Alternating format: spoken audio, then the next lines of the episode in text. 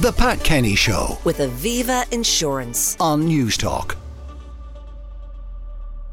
from uh, CNN. Well, now I'm joined in studio by uh, Kathleen. Kathleen, good morning. Good morning, Pop.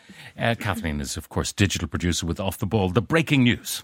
The breaking news is despite what every single paper will tell you this morning over here, that Lee Carsley is in fact not looking like he is going to take the Ireland job. So, um, we were chatting about on off the ball this morning. There's been very little ripple effect about this whole story over in England. Hasn't been covered in the papers really at all. But Matt Hughes has an exclusive in the Daily Mail saying that he has rejected an offer to become Republic of Ireland manager with the England under 21 boss hopeful of emerging as a contender to become Gareth Southgate's successor. So And when is Southgate due to. December is when his contract is up. Um, and, do we know, has he any appetite to have it renewed? he has been really hesitant to commit one way or the other. I think the last couple of years have really affected him mentally. He said a couple of times in terms of just the general hate that you get when you're England manager, and he like hasn't. He's done relatively okay with them in general, but like I suppose there's been a couple of opportunities where maybe they could have kicked on when they didn't. So if Lee Carsley uh, came to Ireland, and of course we're in, quote unquote, in a development phase, shall Hmm. we say,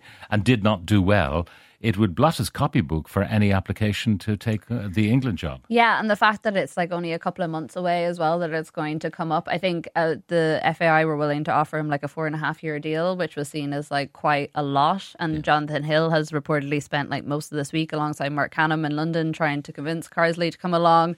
The big thing was that the FA hadn't been approached, but Carsley's contract did allow the FAI to kind of, you know, suss him out beforehand.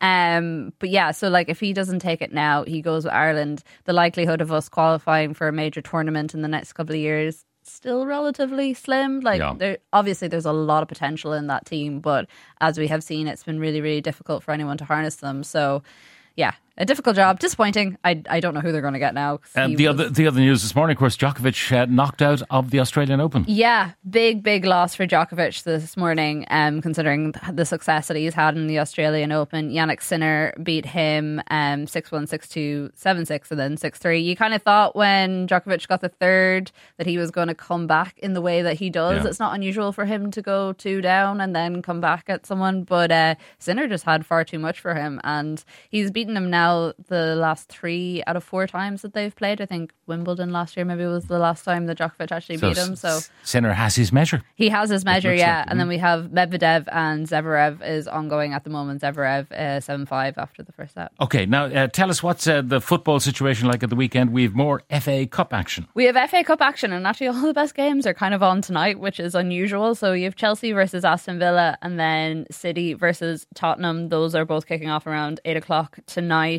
Um, you also have Brighton taking on Sheffield United and Fulham taking on Newcastle tomorrow, and then on Sunday the pick of the bunch is probably Newport versus Man United. Bit of Irish interest in the Newport story because obviously their manager has Irish connections, and so does a couple of their players. So they'll be hoping to do a classic FA Cup upset. All right. Uh, what else is on the telly this weekend? Uh, we also have a bit of GAA action. So in the women's football, we have Galway versus Mayo. That's on TG4 at quarter past five on Saturday, and then you have Kerry versus Derry in the men's league at seven fifteen on RTÉ. So that'll be good. And Dublin Monaghan is also on at seven fifteen on TG4, uh, and then Galway Mayo on Sunday. uh, That's on at one forty five on TG4, and then Tyrone Roscommon is on. And there's deferred coverage of Donegal versus Cork. So the league kind of heating up this weekend. Some very good ties. Galway Mayo. Be If you're a fan of the Women's Super League, uh, some matches to savour. Yeah, lots of good stuff in there. So Brighton are taking on Chelsea um, on tonight, and then tomorrow is the big tie: Liverpool versus Arsenal. Ar- Arsenal are looking to win the league title, and then Liverpool have been kind of middle of the road sort of team. Uh, Niamh Fahey and Leanne Kiernan there from an Irish perspective, but they're good at taking down the big hitters. The Pat Kenny Show, With Aviva Insurance. weekdays at 9 a.m. on Newstalk.